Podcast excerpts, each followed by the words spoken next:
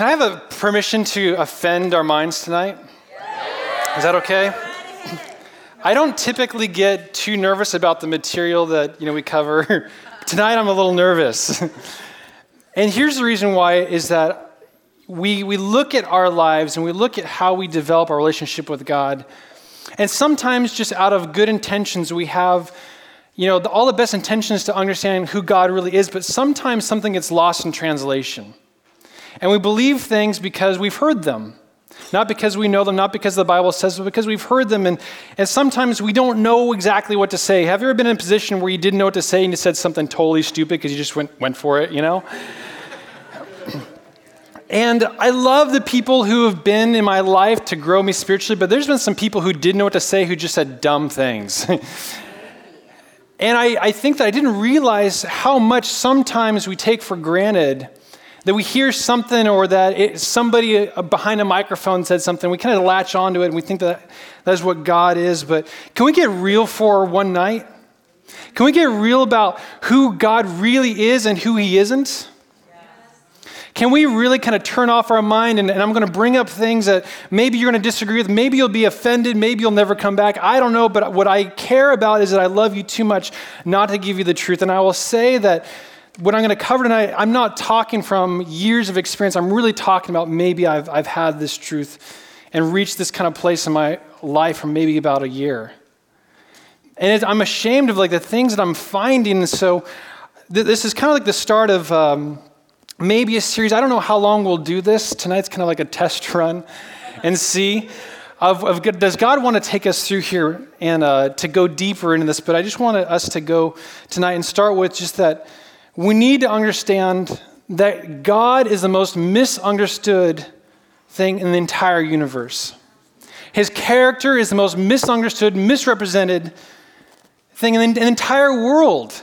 The more I read the Bible and then the more I listen to people who are Christians, the more I'm like, these things don't match up. This isn't the same God I know. Have you ever talked to somebody and they reference like a friend and they're saying terrible things and you're like, I actually thought he was pretty nice, you know? Like, and you're like, I'm not even thinking we're talking about the same person. And I keep feeling like I keep going over and over instances like this with God. And we as Christians profess that the Bible never contradicts itself, but we say things that contradict what the Bible says all the time when it comes to God. And we're living in a world now in, in modern Christendom where we're saying to somebody that might have cancer that we say, well, God's ways are higher than our ways. When somebody loses a job, we say, well, it's all part of his plan. When people are going through suffering, we, we make up something like, well, God maybe wants to teach you something. When people are being tempted, they say, God really wants to develop my character. And we sing songs too that God gives and takes away. Like, Really? Like, I didn't notice that until, like, that is completely wrong. These things are absurd, right? We're going to find out. but these are like all of us are like yeah i've said those things like this is part of like the christian vernacular and, and things that we kind of agree with and these are things that all of us have believed most of us have said and many of us will still believe but when you piece all these things together, you take all those components and you reconcile the word, what we find is that we have the most confused, temperamental, schizophrenic God that anybody could fathom and create. if we combined all these things, I'm sure God would have a personality disorder. It makes zero sense when you really think about it. And we say things that we've never even thought about questioning is that in the Bible? you know, like that doesn't seem to match up with this other verse. And I'm, I'm, it, the, the problem is real. In America, the Billy Graham Association declared that Christianity is the leading religion in decline. The Barna Group, they are the group that studies all the metrics, uh, phenomenal studies of just modern Christian like statistics and movements. They have basically said that 50% of regular Protestant churchgoers, attendees, are not born again, meaning that they do not believe that salvation hinges on the, la- on the life and death and resurrection of Jesus, or that Jesus was a real person who came and died. It's crazy. Like, we have to look at what's going on globally in the Christian faith and in America here and say, like, man, these things can't be good signs. Why is that?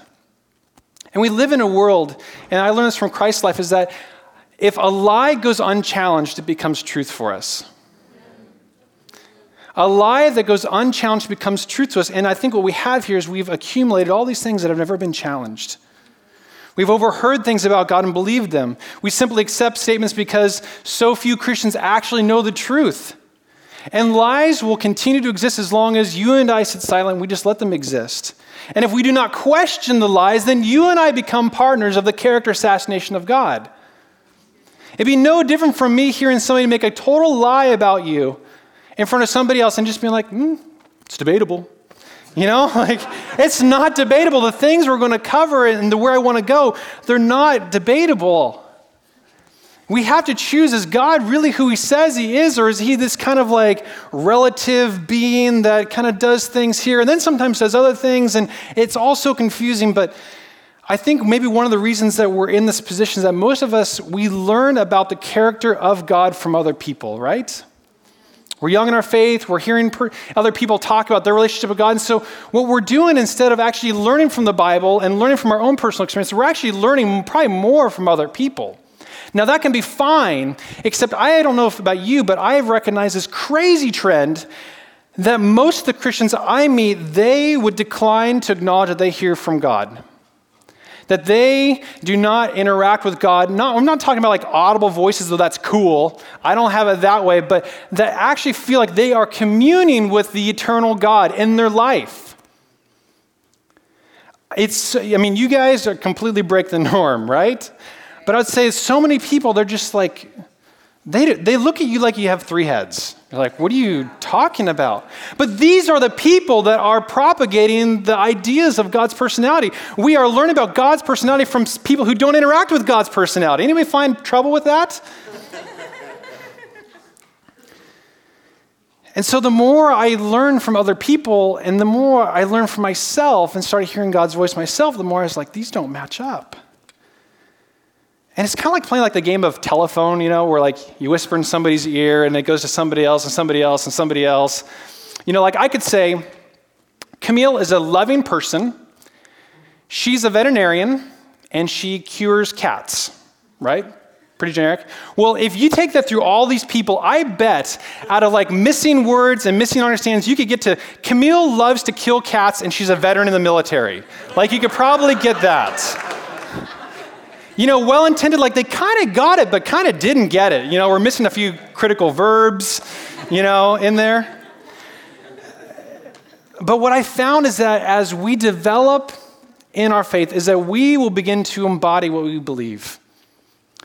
And if we're embodying lies, then we will propagate lies and we will spread them unknowingly. There are so many well intended people. I'm not trying to say that any of this stuff is intentional. Quite the contrary. I think many of us are doing we have no idea we're doing it.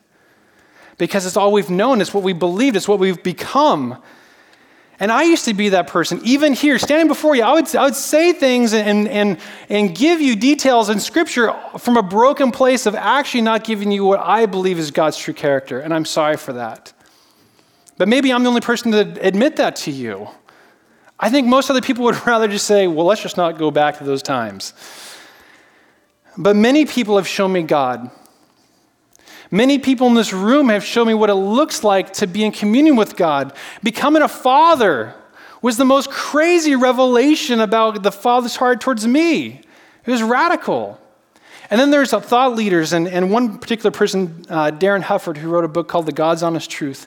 Um, if you guys can pick that up, man, it's a great book. A lot of the stuff I'm talking about here, uh, he talks about too, and it's so powerful. But these things have helped shape who I now know God to be. And I've gone and looked in the scriptures because some things like you tonight offended me. I'm like, well, that's not true. And I'll go and look it up. It's like, wow, well, I guess we never really had support for that. And I would argue that we lie about God because we have been lied to about God. Amen?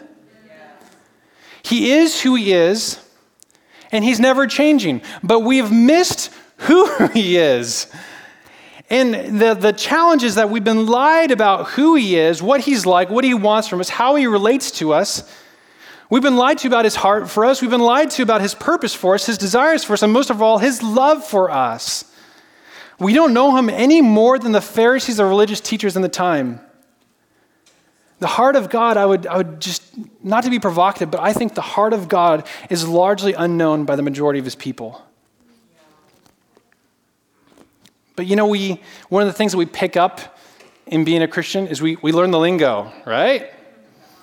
We learn the lingo. Is everything going great? Everything's going great, brother. You know? Is it working? Everything's working fine, you know? That's like the pressure is that you add Jesus and suddenly everything's supposed to go away. And, and if something's not okay, right, what do you get? You get people who don't know the character of God who say, you know what, you need to get in the Word more. Life isn't going right, you need to get in the Word more, or you have unconfessed sin. What is that? Isn't that an intimidating question? It's happened, I tell you what. How about you need to spend more time in prayer? How about you really should attend this other service we have? How about are you tithing? Like life's not going well. Are you tithing? I'm not understanding the point you're trying to make here. and the one, the, the, the biggest cop out in the world is just give it to God. I don't know what that means.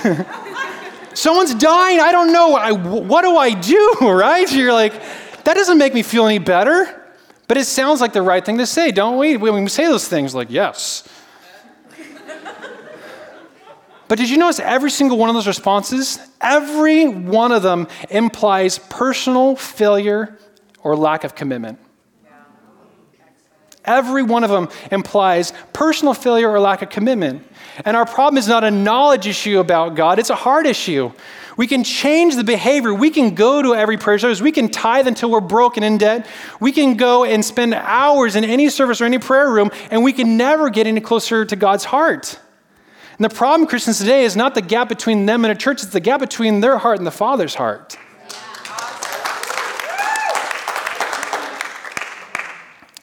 And what's challenging about all this is that most of us, we all have our minds made up about God, right?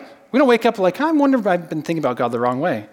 Like, we all, like, it's just kind of something we take for granted, we don't ever ponder on. And I would say that most of us, what makes up our mind about God is actually made up about lies. Most of what we believe about who God is is really lies, and nobody has the. Thank you the guts, well, man, I like, there's another word that's supposed to fit there, to point it out. Nobody has the guts to point out that maybe people in authority, mothers, fathers, brothers, sisters, people who are leaders, people who are behind microphones and say, I don't think that's how it works with God's heart. I don't think you did that, that justice about what you're trying to make. And the crutch that we kind of come back to is religion, right? But religion makes it all the worse because religion tricks the urgent hearts of Christians to do something rather than be something. It's going to push you into doing something rather than let's find out what is going on with the heart of man and the heart of God together. And we have proof because the Pharisees, they knew every scripture forwards and backwards. They, I mean, they were the, the most religious people that anybody has ever seen. I mean, tithing 14 times a day, fasting for seven years. I mean, they, they, they took it to extremes. All waiting upon the Messiah, right? And the Messiah stood in front of them and they couldn't even see him. They had no idea that Jesus was the Messiah, but they were the most knowledgeable about the Messiah. And simply reading the Bible won't make the matter better. Because you can read all you want, you can memorize all you want, and if you have incorrect perceptions about God's heart, you will interpret the word according to your incorrect perceptions. Meaning that if you think God is angry, when you open the Bible, you will only hear angry sounds coming at you from the pages. If you think God is a drill sergeant, you will read the Bible and you will feel like there are orders being barked at you. If you think God is disappointed, you will only feel more disappointed when you read His Word. So you can do all of that that you want, but if your mind and heart is totally misperceiving God's character, you're only going to do yourself more harm because you're going to reinforce what you already are believing. We believe what, what we believe is going to total, is totally going to influence what we receive. And for many, the Bible becomes the greatest hindrance to people having an authentic relationship to God is they're now afraid of God's living word because it just reinforces all these lies that they believe. And the Barna study that shows that almost 90% of Christians rarely read their Bible. And when they do, it's like fulfilling an obligation. This is the, the, the master of the universe has written us a love letter. This is the Bible. Now, just to put this in other terms, if my wife wrote me a love letter, you guys could all stand in a line and I'd push through all of you to get to it. Right? Like I would go through an army if my wife wrote me a love letter, is I would go to heaven and hell to get to it and I'd read it over and over and over again. I'd read it thoroughly. I would hang on every detail. I'd look at her handwriting. Now, for a second, imagine if I had an accountability group that kept me honest about reading my wife's love letter. Right? Or what if I had a mentor who checked in every day? Have you fully read your wife's love letter yet? I mean, this seems absurd, right? But is it not the same? Is it not the same? Amen?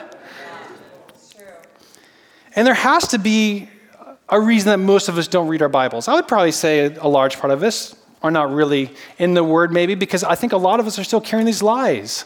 And that's okay. But we've been lied to about God. The problem is that most Christians, I don't think, really love God. And who could blame us? Let me explain. The God we've been fed all of our lives, I think, with the lies that we carry, the God that we've been fed is not lovable. I believe that because of the lies we've been told about the heart of God, it is virtually impossible for us to truly love Him. We've resorted to commitments. I'm a committed Christian, right? I am like committed to reading more, praying more. And, and, we make these kind of absurd things like we should be proud that we're not cheating on God. It's like, man, I would love to cheat on my wife, but I'm so committed to her. It's so hard not to cheat on her. You know, it's like, it doesn't make any sense. Why do we need to be committed to God? Like it's committed to a life of, you know, I don't know what, something really boring and lame. But many Christians, they're committed to a God with a personality disorder. They're committed to a God who picks favorites, they're committed to a God who sends cancer and creates people just to die. It makes no sense. And the absurd thing about all of it is, I really think the truth is quite simple. But there's a simplicity to God's heart that is offensive to us. There's a simplicity to the truth of God that offends us. And so, in, in many ways, I, what I want to do, kind of in this, this vein, if we're going to go here, is to try and simplify things because we're overthinking it. Christians have a great, they do a great job of overthinking things, right? They overcomplicate things, they over spiritualize things. It's like, really? like, come on. Anybody like cats in here? Love, Love cats. I love and hate cats. Cats are crazy. So you could take like a cat toy, like a ball with like a feather on it, right? And you could stick it on the ground, and the cat's here, and the cat could go straight after it. But no, the cat has to go over here and get like behind the most difficult corner, like swipe at it, you know, and do this, and never reach it. It makes no sense.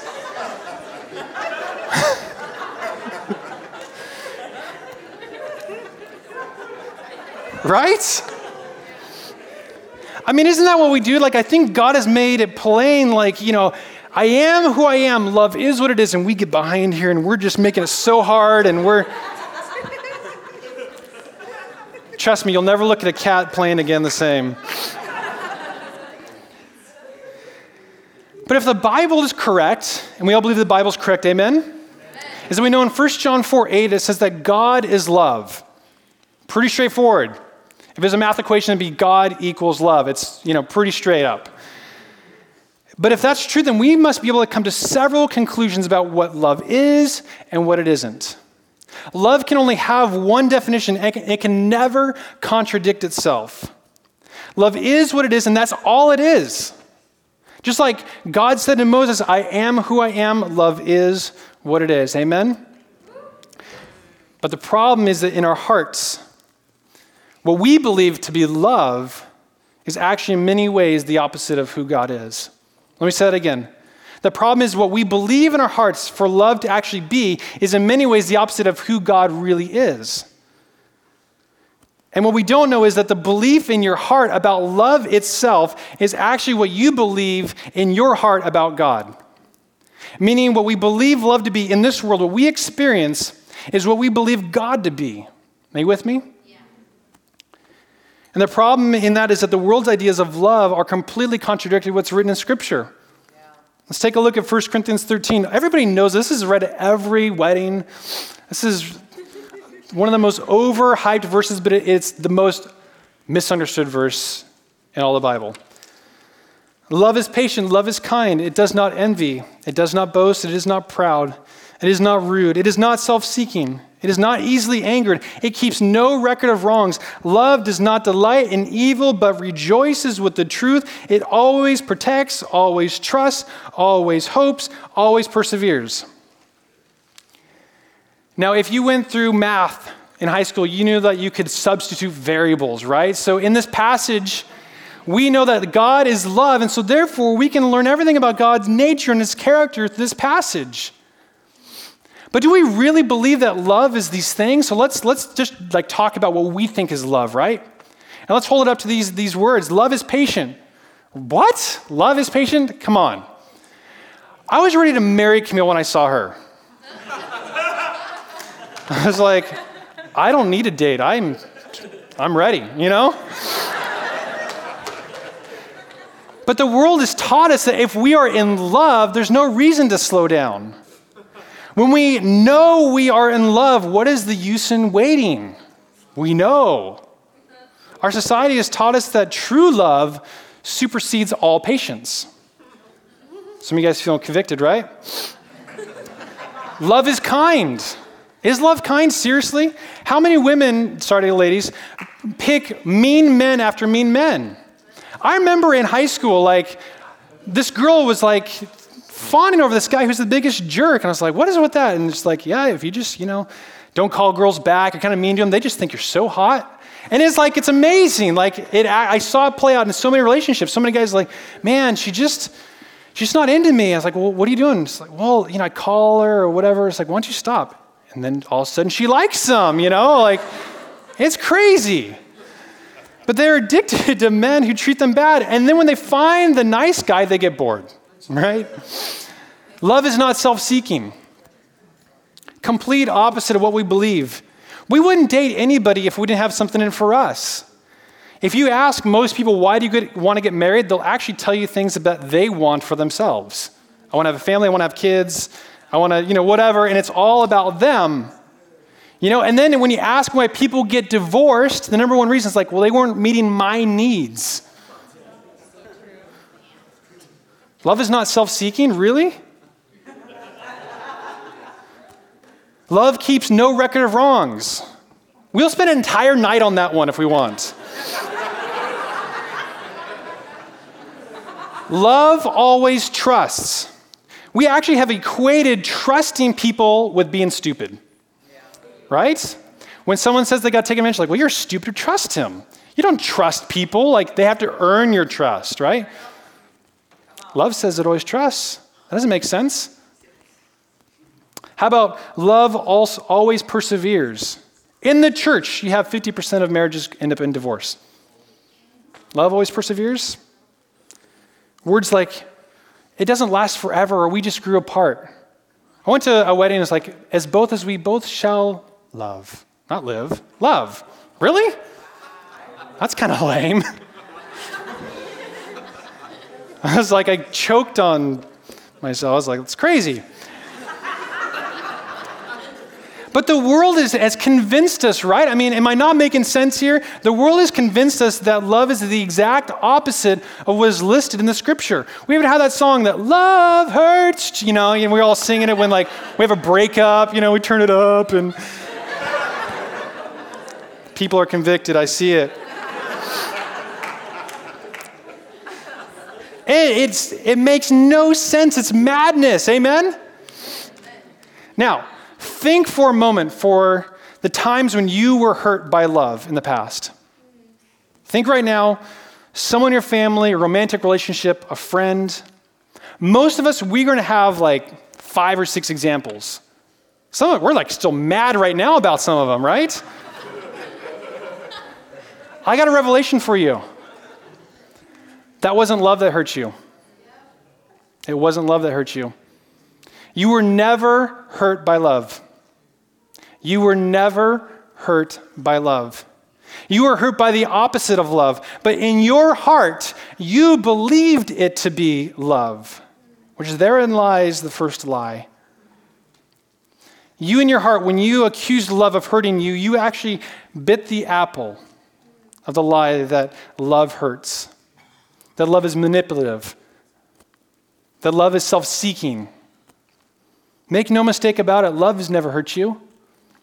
You were hurt by deceptive and upside down definitions of love that you believed in your heart. Read through the passage again. Think of that, that time, like the instance that you were hurt. Which one of those hurt you?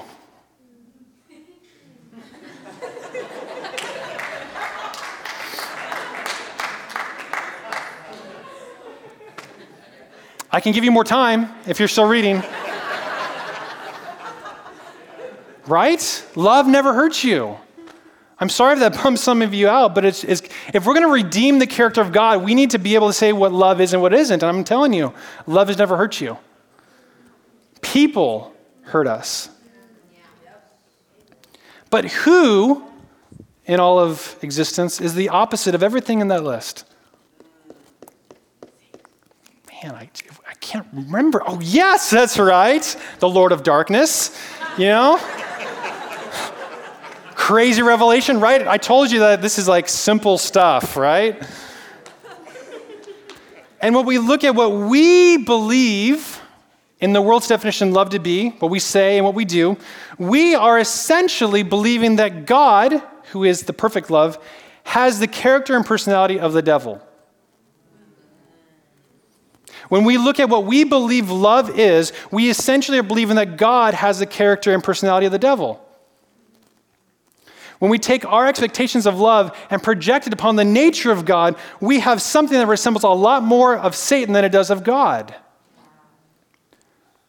9 11, I'm sure all you guys remember where you were at that spot. Isn't that like the, the thing to ask? Where were you at when 9 11 happened? I won't say that. Lloyd just did. But it was crazy, right? Like lives destroyed, buildings burning, buildings collapse or buildings collapsing, people jumping out of skyscrapers. I mean, it was awful, awful, awful, awful. How many children are fatherless because of that tragic, tragic, tragic incident? And there were prominent Christian leaders who said that this was God sending judgment upon America.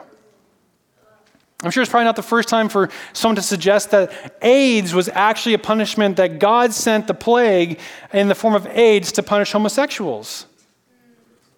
Are you kidding me? No wonder Christians don't want to read the Bible. If God is sending plagues and burning down buildings and creating orphans, who would want to read that? Who would want to read the book or be close to anybody like that? Who would want to spend time in prayer with someone like that? Who would want to talk to him? We truly believe that God has many of the personality traits of the devil. This is all disguised in something called fear of the Lord. We use fear of the Lord, right? Many Christians only do religious activity, maybe tithing, maybe coming to church, maybe praying, because they are afraid of what will happen if they don't. I can't tell you how many religious activities are actually driven out of fear of a consequence that God is going to come down and smite them. Or, or worse yet, is that all of a sudden someone falls away and, and they get a little squirrely in their faith, and, and so then they get involved to alleviate their guilt and shame. Christians, I believe you will see a spike in their church participation, their reading the Bible, and their prayer almost exclusively around when they mess life up. Amen? They're afraid and fearful that what they just experienced is punishment from God. When something squirrely goes in life, aren't you like, God, I'm so sorry? You know, like, it's hard for us, I get it, it's hard for us not to give God this formula like something bad happened and we retrace like where we, we angered God or where we didn't, or if I only would have done this, if I only would have prayed more. And we begin praying, and, but most of their prayers are, I'm sorry because I've encountered this hardship and trial. And so what they're trying to do is they're trying to get God back in a good mood, right? And they'll respond to their fear with religion. But religion has nothing to do with relationship with God. I love you guys. I'm glad you're here. But your attendance here has nothing to do with your relationship with God. Please come back.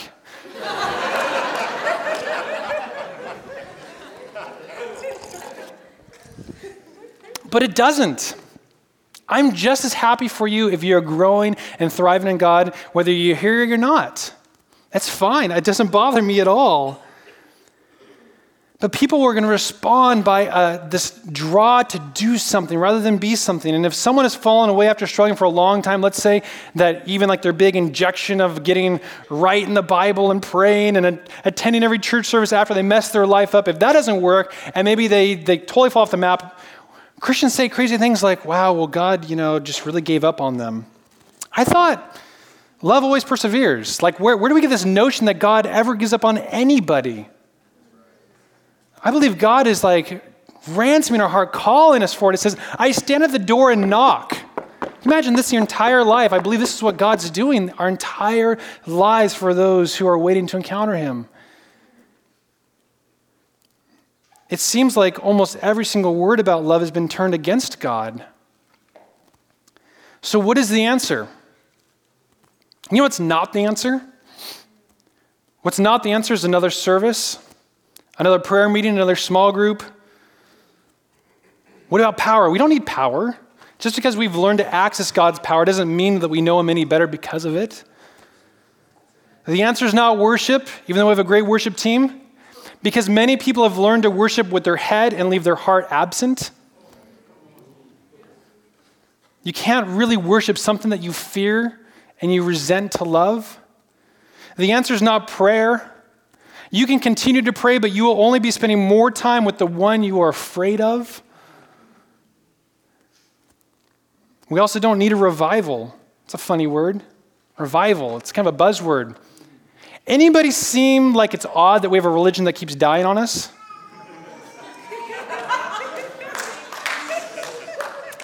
Just saying.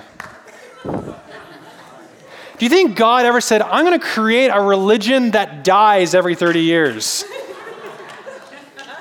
it makes no sense. Maybe if we had a revelation of God's heart, we wouldn't have so much of this need for people to come awakening back to his heart. But when we say that we want revival, aren't we in the same word saying that our religion keeps dying on us? And if our religion keeps dying, something surely must be wrong. I think the, re- the reason that our religion keeps dying on us is because we have the total wrong idea who God is. And I don't blame people for that. And who wants to subscribe to a religion that can't maintain its own self, its own life?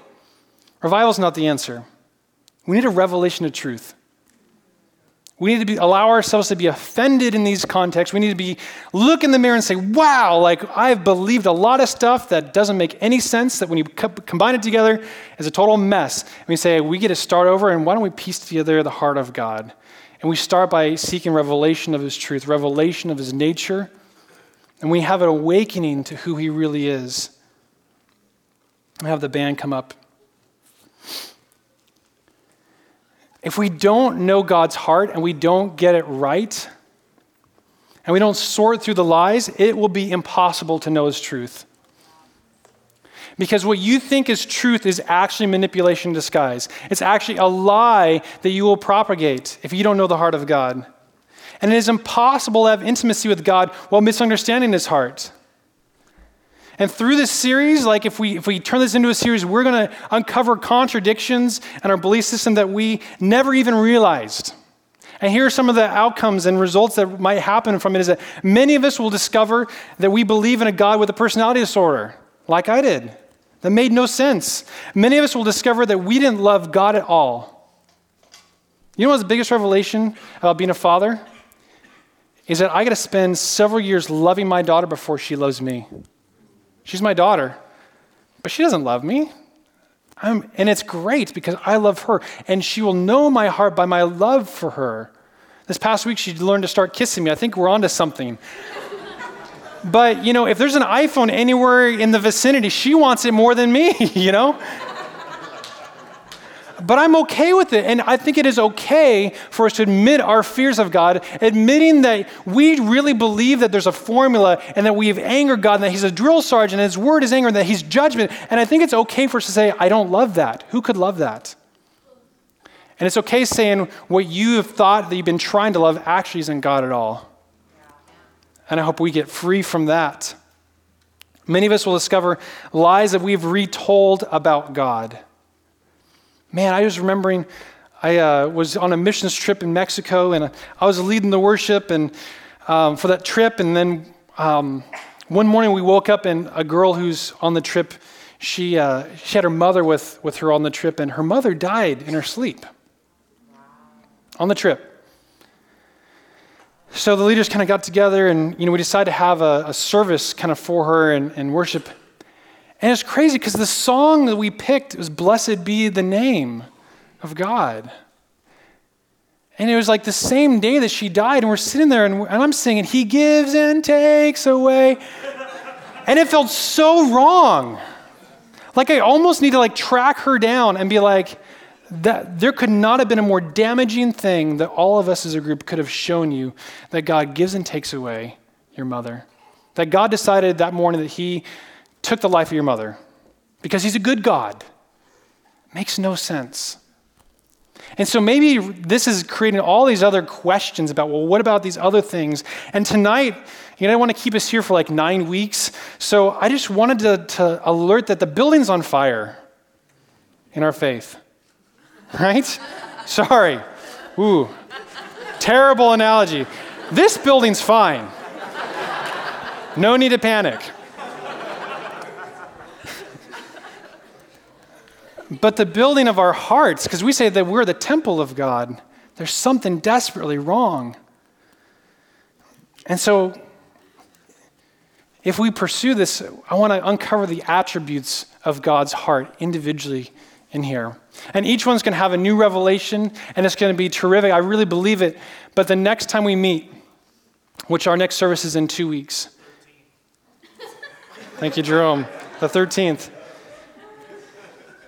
Is I would like to stay in this and I'd like to uncover what is God doing and what isn't He doing. Because I think that's the next step. Before we get into His heart and the attributes of His heart, it might be helpful for us to know where is God and where isn't He? How about things like this? Everything happens for a reason. Does it? How about God works in mysterious ways? Does he? It was all part of his plan. Really? There are no accidents with God. I've used that one. God is teaching me a lesson. God wants me to suffer. This one. It is impossible to be outside the will of God, is it? And then my favorite, we could sing that song, is God gives and takes away. All of these, not in the Bible, actually contradictory to God's heart. Some of them are kind of in the Bible. It's kind of like that telephone game where you wind up with something completely the opposite, making the exact opposite point it was intended to make. And so, in two weeks, that's what I want to uncover for us. And we'll see where the Lord would lead us after that. But if you stick with me, our mission is to really awaken to who God really is. I've been feeling like I wanted us to go as a community into this, and until this week and kind of this season, I didn't feel as ready. And so I'm, I'm excited because for the first time, it, like, it feels like you walk out of a, a trapped room and you finally experience fresh air. And I want us to really know the heart of God. And I'm excited that we get to do this together. I love you guys.